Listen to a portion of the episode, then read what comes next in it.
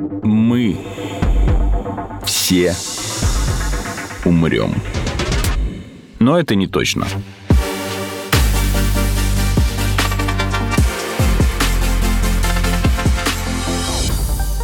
Здравствуйте, это подкаст «Мы все умрем, но это не точно», где мы с научной точки зрения изучаем, что же готовит Земле и людям обозримое будущее. Меня зовут Артем Буфтяк, рядом со мной нет моего соведущего Игоря Кривицкого, надеюсь, с ним все хорошо.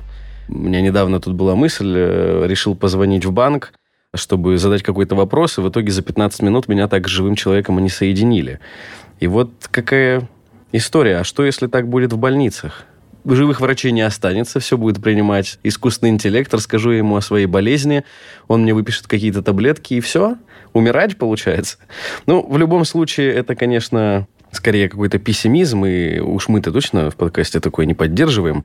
И чтобы убедиться лишний раз, что технология – это наш друг, мы решили сегодня поговорить с Иваном Владиславовичем Толмачевым, кандидатом медицинских наук, доцентом кафедры медицинской и биологической кибернетики СИБГМУ и руководителем стратегического проекта СИБГМУ программы «Приоритет-2030. Бионические цифровые платформы». Звучит это все очень тяжело, научно и сложно. И, надеюсь, э, Иван, вы нам сможете рассказать, что же кроется за этими наукоемкими терминами. Да, добрый день. Что хотелось бы сказать с самого начала? Если мы говорим об искусственном интеллекте, существует, так скажем, небольшое недопонимание понятия искусственный интеллект. Даже вот сегодня вы, обозначив вот эти вот моменты, связанные с попыткой заводиться в Сбербанк или в другой банк, соответственно, да, обрисовали очень интересную ситуацию. Прежде всего, искусственный интеллект нужен не для того, чтобы заменить человека, а для того, чтобы помочь, то есть, в принципе, снять с него рутину.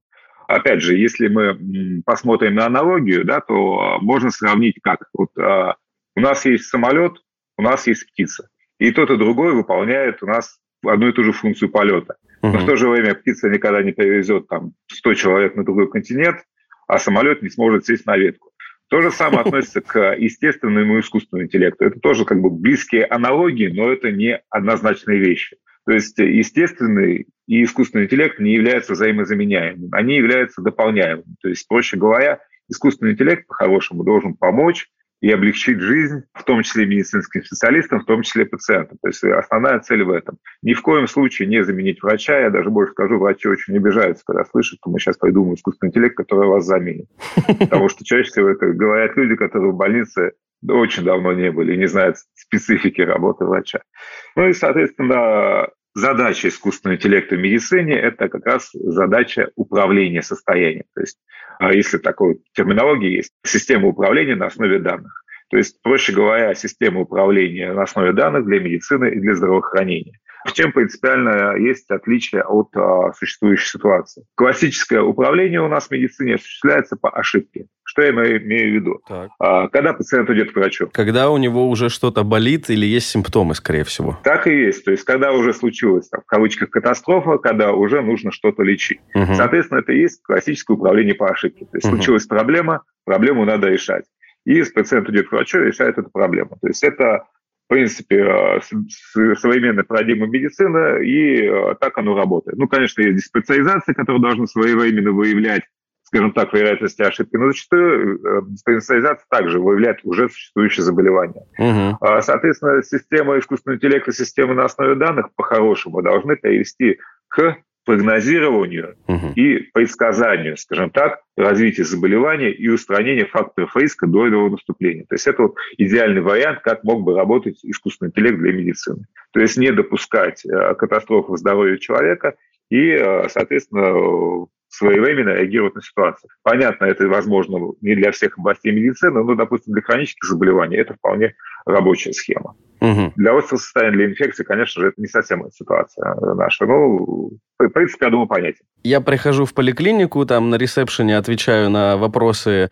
робот-медсестры, и она такая, ну, через два года у вас отнимутся ноги, Артем, но пока вы полностью здоровы. Да, советую вам больше ходить, чтобы ноги не отнялись. Ну, если утрировать, то это, наверное, да, так. Ну, понятно. То есть, если как бы без шуток, то какой-то нейросети алгоритмы будут э, предоставлять огромный массив данных о пациенте, он будет сравнивать это с другими случаями, историями болезней, и приходить к выводу, что, ну, допустим, там какая-то информация в анализах или там в снимках, или в каких-то других исследованиях, она показывает, что эти данные у других там 100 тысяч пациентов э, были там за три месяца до какого-то обострения хроники. И, соответственно, так будет предположение выстраиваться о том, что ему нужно обратиться к тому или иному врачу, или неправильный ход логики? Вы сейчас как раз обрисовали работу классических систем э, искусственного интеллекта, основанного на данных. Да, то есть у нас был накоплен большой массив данных, которые мы обработали, выявили тенденции,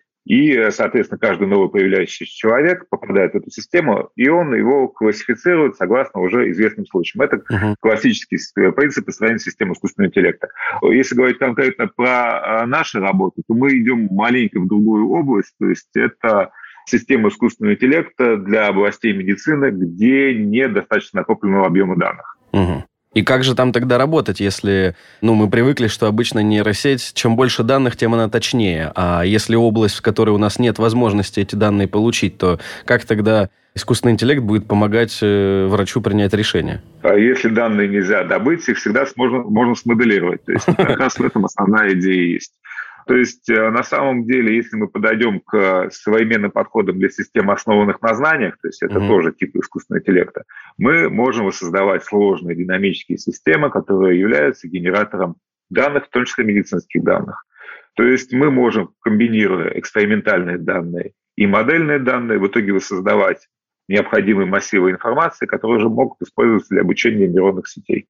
И этот подход как раз и позволяет уже переходить к другому типу искусственного интеллекта. По факту он уже представляет собой комбинацию систем, основанных на знании и на данных.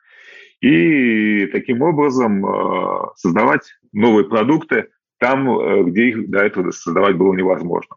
Если проводить аналогию, да, то в современных производственных технологиях существует такое понятие цифровой двойник – это близкая технология, только к приложению к медицине. Как цифровой двойник, только в медицине. А, я просто представил да. себе это немножко по-другому. Например, у нас есть какой-то редкий случай патологии или заболевания, которое встречается редко, и мы создаем модель, в которой искусственно делаем там из трех случаев да, в стране клинических 10 тысяч случаев – и там с заложенными погрешностями, вариантами, и получается у нас появляется необходимый там массив для анализа и работы с этим пациентом. Принципиально такая возможность, наверное, тоже есть, но, скажем так, лучше потратить силы сейчас на то, что больше распространено в том, чем больше потребность, чем для редких случаев. Ну, это как бы мое больше, наверное, субъективное мнение. Ага. Вот. Но а, просто в медицине есть ряд нерешенных задач, куда можно приложить силы и получить результат. А, и это будет результат востребованный в большом количестве населения, так сказать. Вот редкий случай все-таки, наверное, не наш конек. Понял. А если говорить тогда про какие-то именно заболевания, ну, например, сердечно-сосудистой системы, это там у нас всегда возглавляет список э, смертности, то где там может быть ситуация, где данных не хватает, и как раз-таки ваше решение с моделью эту потребность закроет, и, может быть, будет найдено правильное решение? Ну, чтобы приземлить слушателей на конкретный пример. Да, давайте я лучше приведу другой пример, потому что с сердечно-сосудистыми пожалуйста, мы пожалуйста. А, думаем работать, но мы идем маленько в другую сторону.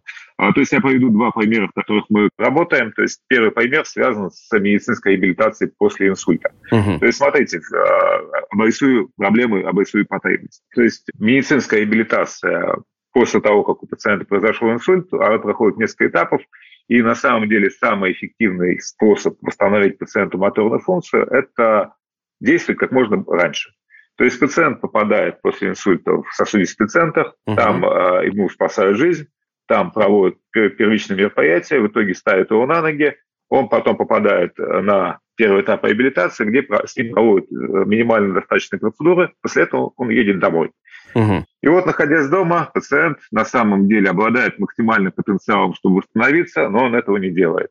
А не делают этого, потому что, ну, нет ни сил, ни средств, ни времени, ни специалистов.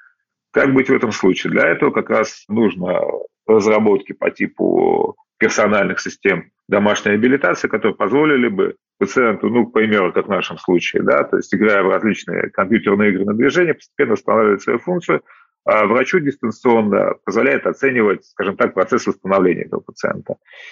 И вот здесь угу. как раз на помощь приходит указанная мной технология, то есть мы можем воссоздать биомеханическую модель конкретного пациента и следить за динамикой восстановления на дистанции. То есть в данном случае система поддержки принятия врачебных решений будет говорить, насколько эффективно пациент выполняет те или иные упражнения, насколько эффективно он восстанавливается.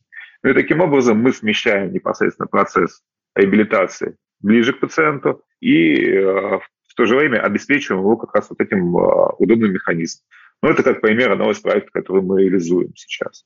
Если говорить о положительных результатах, то есть мы в рамках клинических исследований научных э, поработали более чем с 50 пациентами, и результаты нас прямо порадовали. То есть мы довольно неплохо восстановили их основные функции, которые востребованы в повседневной жизни, но я имею в виду это походка, перемещение, возможность взять предметы привычной рукой и так угу. далее. То есть с точки зрения, опять же, применения э, были очень неплохие результаты. Я просто недавно совсем видел сюжет как раз-таки про современные технологии и реабилитацию после инсульта. И там применялись э, AR и VR-технологии, то есть либо шлем, либо дополненная реальность.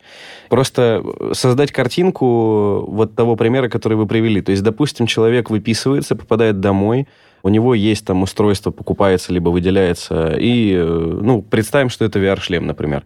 И дальше у него, ну, к примеру, какой-нибудь теннис чтобы у него как раз-таки моторика рук, например, там задействовалась. Mm-hmm. Применяется это для того, чтобы была мотивация, как, как я читал, то есть это всяко веселее, чем просто сказать, нужно мотать рукой, так у него есть какая-то ну, даже, может быть, э, соревновательный элемент.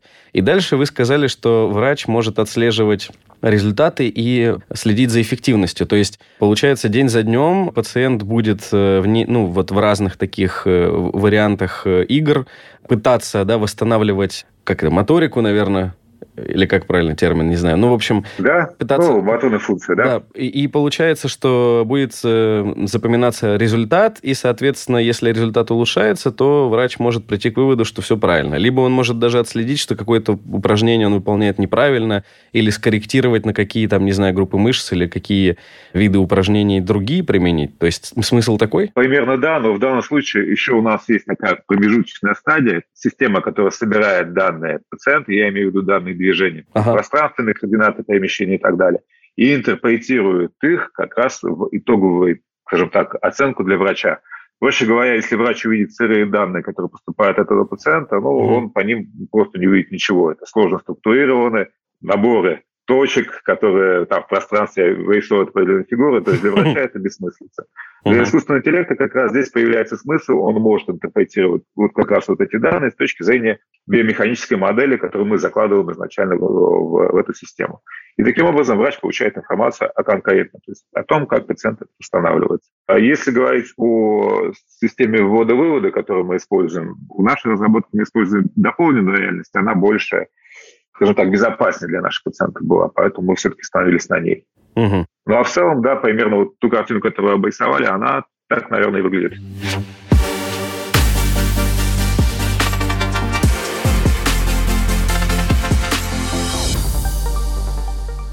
Может быть, расскажете о своих примерах или, допустим, о удачных примерах, которые вам там, в мировой практике больше всего нравятся, и о том, к чему это может прийти. То есть вот сейчас понятно, да, в реабилитации вы используете какие-то удачные проекты, которые помогают э, пациенту быстрее восстановить свои функции. Но где эта технология может еще найти свое применение в ближайшем будущем?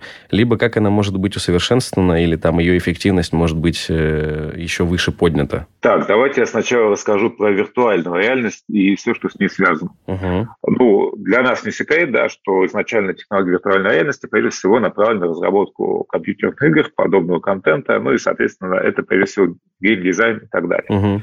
Соответственно, по этой причине технологии VR очень активно пытаются применить, опять же, для задач реабилитации, но есть серьезные ограничения, потому что проблема VR, что она вызывает так называемый эффект сенсорной диссоциации. То есть, ну, кто активно пользовался VR-очками, замечали, что в определенный момент начинает маленько тошнить, кружиться голова и так далее. Да. Для здорового человека это как бы терпимо, для человека больного, особенно с вестибулярными нарушениями, которые часто сопровождаются неврологией, это становится катастрофично. По этой причине, собственно, с VR работать чуть сложнее. Опять же, это не значит, что его использовать нельзя, его нужно использовать просто осторожно. Угу. То есть об этом нужно помнить. Между тем, очень хорошо VR себя зарекомендовывает в так называемом симуляционном образовании. То есть, когда мы готовим врачей, их нужно погрузить в какую-то медицинскую среду, и где они бы понимали свои собственные решения, допустим, лечили виртуальных пациентов и так далее. То есть вот эти технологии симуляционного обучения очень хорошо сейчас выстраивается на VR. То есть примеров mm-hmm. много, то есть, ну, в основном они, конечно, зарубежные. То есть это делается. Ну да, хирургия, ну, например, да. и как раз-таки симуляция операции, да. Да, симуляция операции, симуляция просто пациента. То есть когда человеку нужно, к примеру, вовремя и быстро купировать анафилактический шок как раз в этом виртуальном окружении. То есть по факту Ого. студент играет да, в компьютерную игру, где он в качестве врача совершает правильные действия по отношению к пациенту, а потом можно на дебрифинге посмотреть, что он делал правильно, что он делал неправильно в этой самой игре. Угу. То есть здесь технология VR очень хорошо применима как раз. Если говорить о дополненной реальности, с которой мы, честно говоря, работаем сейчас больше, потому что она более щадящая угу. для пациентов, это, опять же, задача реабилитации довольно неплохо ложится на AR, и задача дистанционного присутствия врача. То есть, к примеру, когда врачу при помощи систем дополненной реальности попадает информация о пациенте, допустим, врач находится в другой комнате, управляет, к примеру, каким-либо роботизированным устройством, да, непосредственно возле пациента. Угу. Ну, та самая роботизированная хирургия работает в том числе на AR. Она работает на VR и на AR.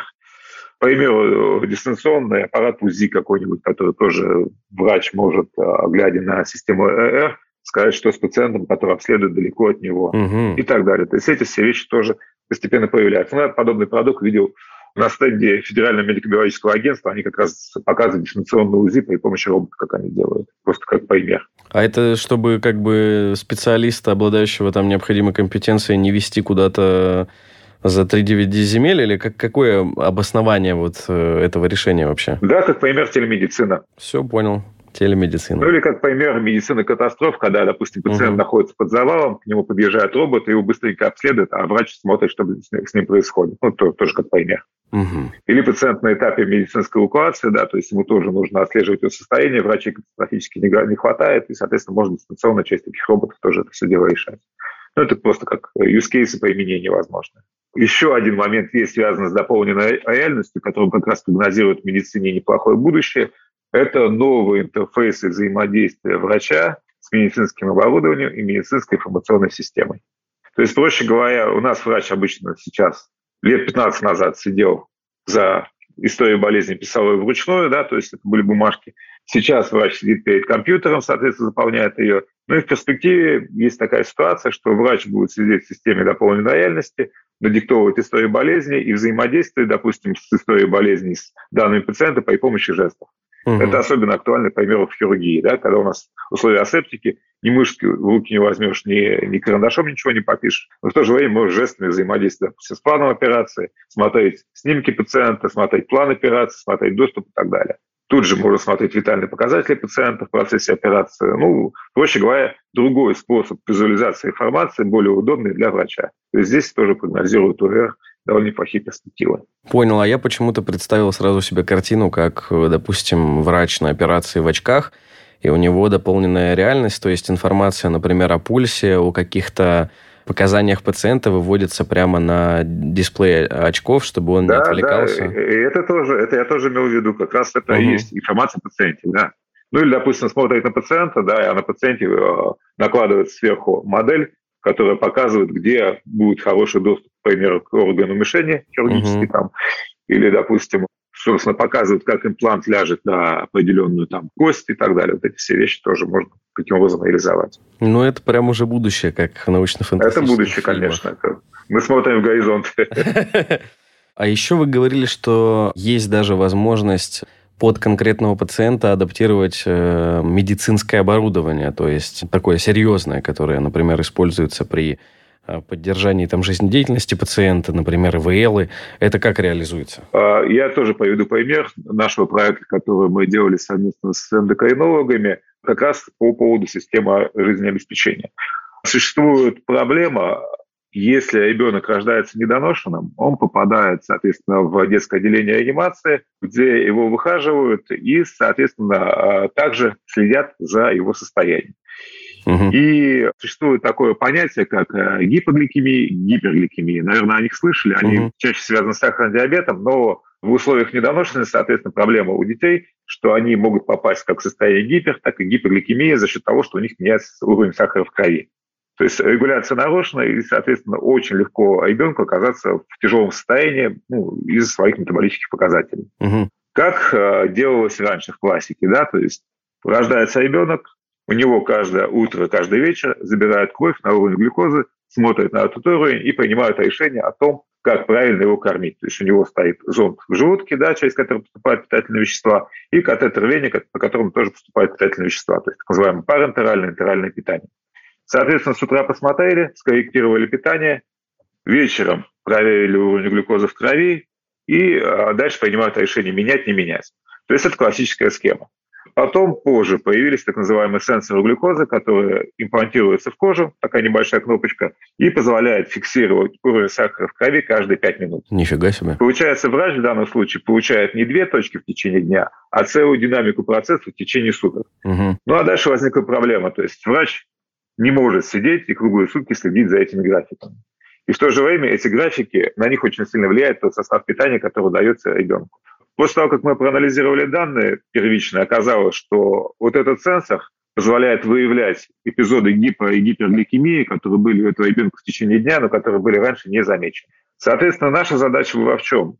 Правильно отстроить эффекторы, то есть в данном случае состав энтерального параэнтерального питания, чтобы держать уровень глюкозы в определенном коридоре, то есть между гипо- и гипергликемией, соответственно. И вот такую систему мы как раз и конструировали для, а, ну, для отделения новорожденных. Вот, то есть эта система позволяет по динамике сахара в крови определить тот состав и тип питания, которому нужно дать, чтобы ребенок не вышел за требуемые рамки. Соответственно, ну, повторюсь, для ребенка вот эти состояния гипо- и гипергликемии являются критическими. То есть вот такая получается система, замкнутая система жизнеобеспечения.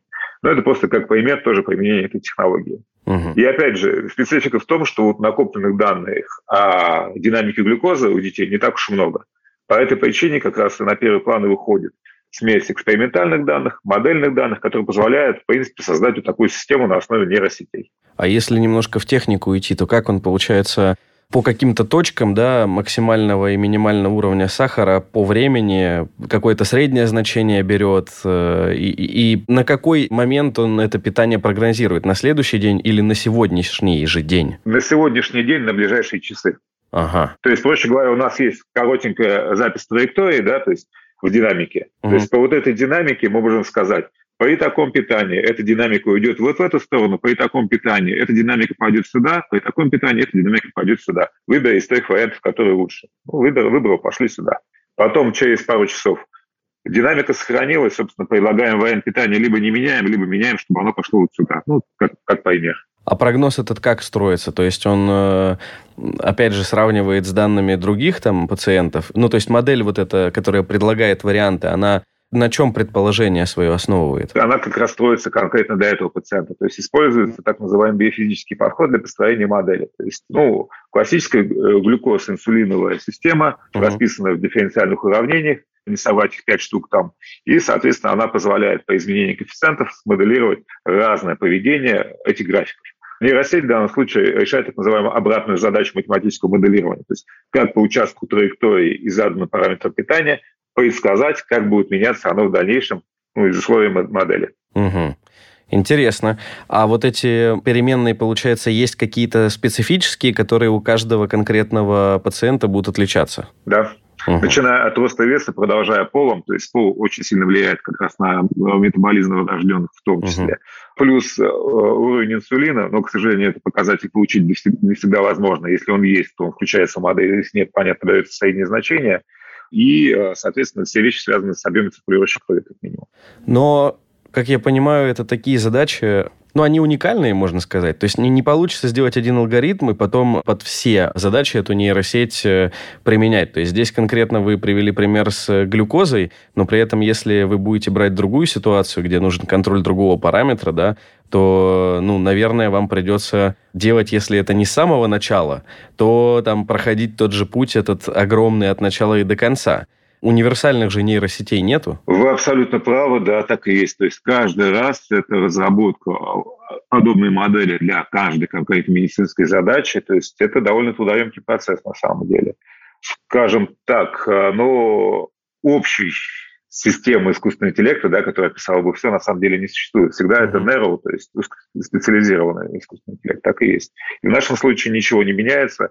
Единственный момент, что мы можем используют нашу методологию общую да, для построения такой системы угу. для многих задач. Но для каждой задачи это будет отдельная система, так и есть. А что с примерами такими общемировыми? То есть есть ли конкурентное решение и есть ли потенциал э, продажи вот, решений э, вашей лаборатории допустим, для иностранных клиник, потому что задача-то это она без, так сказать, географии и национальности. Перед болезнями все мы равны. Но видите, если говорить о мировом опыте, все-таки большая часть того, что строится во всем мире, это системы, которые чисто основаны на данных. То есть там, где накопили, там и строят. Угу. Именно наш подход, который мы используем, на самом деле реализуется не в медицинских областях. Он очень хорошо работает в области физики. Ну, наверное, слышали, что сейчас а, есть портал, на котором можно решать уравнение Шрёдингера. Но если не в реальное времени, то очень быстро. Тот же самый подход они используют. Вот только ну, мы переложили на медицину. В медицине этот подход используется, к примеру, по докинге То есть это моделирование взаимодействия лекарственных средств с рецептором. То есть это зарубежные публикации, да. То есть по этой теме есть они.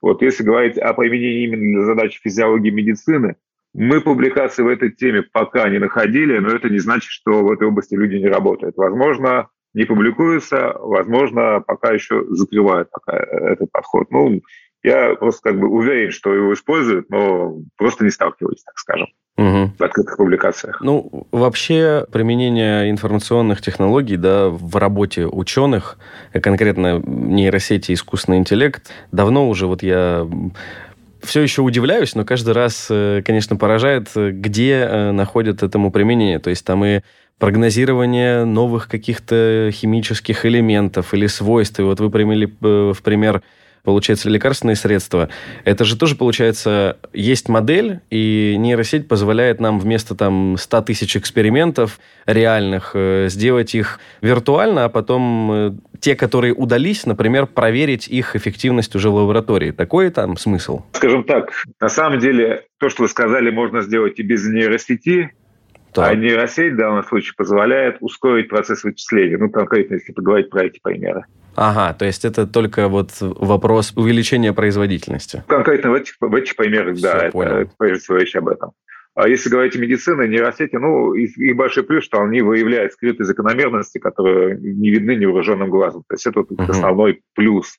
Но это, опять же, если мы говорим о классических системах, основанных на данных, которые делают весь мир. То есть это вот э, их свойство хорошее.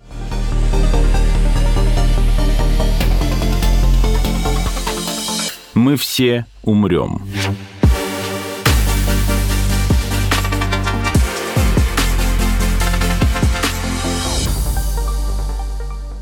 У нас вот недавно приходили ваши, э, ну, ученые, поэтому коллеги, из Калтеха. Они создают нейросеть, которая помогает врачам принимать решения в анализе снимков КТ, МРТ, когда речь идет о приступах эпилепсии. То есть нейросети ее обучали на снимках э, из патологии и здоровых людей, и она научилась вот эти зоны, которые становятся mm-hmm. причиной приступов эпилепсии, находить, ну и как бы подсказывать врачу, куда стоит обратить внимание и поискать, потому что чем точнее будет выявлена зона да, перед операцией, которую стоит удалить, чтобы человека, ну, как бы вылечить от приступов эпилепсии, тем успешнее пройдет операция, потому что всегда есть риск. И вот там нам рассказывали, что у них нейросеть работает и вот по первому принципу, который вы сегодня э, объяснили, э, и еще по второму принципу, когда по визуальной части делается вывод, то есть там скорее анализ идет не от того, как много ты дашь данных нейросети, а вот именно по другому принципу. Но это вот тоже при принятие решений получается для вас близкий пример. Пример близкий, но видите, опять же, то есть э, здесь явно видна область, в которой было накоплено большой объем данных. То есть это специфика всей рентгенологии, а, так называемый формат DICOM, это способ хранения медицинских изображений. Он появился в 90-х годах, и благодаря этому все аппараты рентгенологические КТ, МРТ, они работают с одним выходным форматом. И благодаря этому удалось накопить очень большой объем данных. Собственно, mm-hmm. поэтому же для именно рентгенологии, КТ, МРТ больше всего и появляется система искусственного интеллекта. 9 из 10 решений по всему миру – это именно рентгенология. То есть и здесь то же самое. Эта система основана на данных. Это вполне хорошая и рабочая система, которая ну, позволяет получать результат, и они поименимы, да, согласен. И плюс ко всему у них есть специфика, да, то, что в принципе у них потенциал такой, что они могут выявлять очаги ну, не более точно, чем врач, но, как объяснить все, на более низком уровне, если есть проявление патологии, они могут это обнаружить. Но это все еще не предсказание, получается. То есть там э, нужно менять э, эту модель, чтобы она не просто выявляла, но еще и давала врачу, допустим, прогноз о том, что может случиться с пациентом. В принципе, можно, такой модель можно сделать и прогнозно, если у вас будут ретроспективные снимки а, человека с известным исходом. То есть их, опять ага. же, сложнее накопить, но, в принформе, можно. Это не сверхсложная задача. То есть то, о чем вы говорили, у нас сейчас пациент приходит тогда, когда он уже болен, и у нас, соответственно, нет информации о том, э, что с ним происходило до того, как там появилось какое-то заболевание. То, что нужно как раз-таки для построения такой модели с прогнозом, ретроспектива. Да, да. Понял. Еще я хотел спросить, Иван, по поводу 3D модели. То есть вы говорили, что есть возможность адаптации сценариев лечения а, под конкретный случай с использованием 3D-модели, да? А, а можно подробнее рассказать об этом? Так, вы, наверное, уже перешли мы в область ближе к травматологии хирургии, наверное. Вы сказать, вы имеете в виду это. Угу. А на самом деле эта технология уже даже не наука. Это уже наша суровая реальность, которая, в принципе, во многих областях даже России я уже встречал те же самые методы визуализирующей диагностики позволяют нам получить довольно неплохую трехмерную модель различных систем органов человека. Угу. Особо это хорошо работает для тех э, органов, которые ну, контрастные и обладают хорошей границей на изображении. Ну, например, кости, зубы. Эта проблема решает, что называется, на раз. Угу. И вытащив подобное изображение из э, МРТ и КТ, можно довольно точно реконструировать систему, орган, ткань, подобрать оптимальный имплант э, и так далее. То есть эти все вещи, ну, они уже, скажем так, хорошо перешли в практику. Угу. Есть сложности небольшие с алгоритмами сегментации, то есть как правильно их сделать, как сделать э, более качественными, уменьшить количество дефектов э, из получившейся модели. Но это как раз больше научная работа. А с точки зрения практики это применяется очень активно. Даже у нас в Томске есть неплохие результаты по реконструкции после онкологической операции, допустим, лица, черепа и так далее все тогда делается. Тогда в завершение два вопроса. Первый, на что вы ставите? Какие ваши проекты, скорее всего, будут самыми успешными и вообще чем вы планируете заниматься вот в ближайшие несколько лет? И второе, это что бы вы посоветовали слушателям, если они хотят связать жизнь с наукой, да, а, и конкретно с медициной, то куда им стоит пойти, на что обратить внимание, на какие области знаний и какая, допустим, есть точка входа? Вот таких два вопроса. По поводу ближайшего развития. Как мы планируем дальше работать? То есть у нас, ну, условно, мы садим дерево нашей базовой технологии, от этого дерева, соответственно, у нас будут отходить ветки. Ну, первая ветка, на которую мы делаем ставку, это непосредственно проект, связан с реабилитацией пациентов. Угу. Здесь у нас, а, во-первых, хороший научный задел, ну и, во-вторых, мы довольно неплохо сумели поработать с нашими индустриальными партнерами, которые готовы в перспективе технологию брать на себя и реализовать. Ну, мы университет, скажем так, мы не можем быть производственной площадкой. Соответственно, mm-hmm. мы нашли индустриальных партнеров, которые готовы за это взяться. Также у нас э, планируются дальше проекты, также связанные с эндокринологией, то есть это оценка пациентов, в том числе сахарный диабет, в том числе детства. Есть э, проекты, связанные с оценкой медицинских хронических неинфекционных заболеваний в зависимости от образа жизни. Ну, есть э, более такие узкие проекты, связанные с оценкой состояния головного мозга. Но все они базируются на вот этом стволе единой технологии. То это вот, как мы видим, наше ближайшее развитие, угу. ближайшее перспективное развитие. Если говорить о втором вопросе, то есть что пожелать и что посоветовать людям, которые хотят пойти в науку, тем более в медицину, скажу так, медицина на самом деле сложная область с большим количеством подводных камней. Главное не бояться и не опускать руки на пути что непосредственно к результату будь то научный результат, практический результат, продуктовый результат, все равно рано или поздно, если биться головой, стена сломается.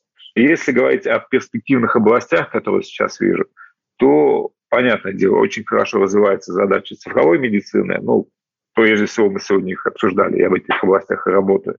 Плюс неплохие перспективы у области так называемой персонализированной медицины, которая связана с геномикой, протеомикой, метаболомикой и так далее. Это медицина uh-huh. будущего, скажем так. Она пока что еще очень дорогая, но у нее сразу понятно, что у нее очень хороший потенциал.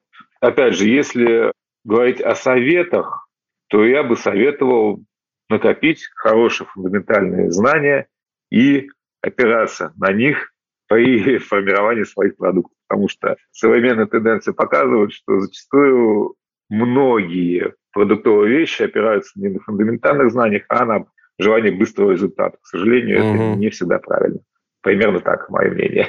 А если про точку входа, то это физмат, а потом уже как второе образование, допустим, область медицины, в которой там человек хочет э, свои проекты реализовывать. Или наоборот, сначала фундаментальное медицинское образование, а потом уже информатика, математика? А я могу рассказать про все возможные варианты, потому что у меня примеры перед глазами всегда.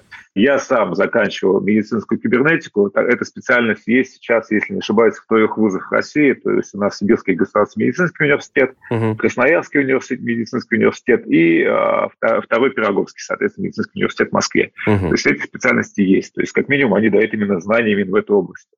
Если говорить о других способах образования, то есть когда у нас есть там бакалавриат, магистратура, здесь, в принципе, тоже есть э, набор специальностей, ну, как, например, биотехнические системы и комплексы, угу. близкая смежная специальность. То есть это, если вы хотите получить, условно, одно образование, которое даст сразу вам возможность работать в этой области. И если именно о двух образованиях, то есть передо мной есть пример человека, который закончил сначала медицинский университет, а потом Томский университет системы управления – Угу. И, соответственно, он сейчас как раз человек компетентный в том и в другом, он шел по этой последовательности.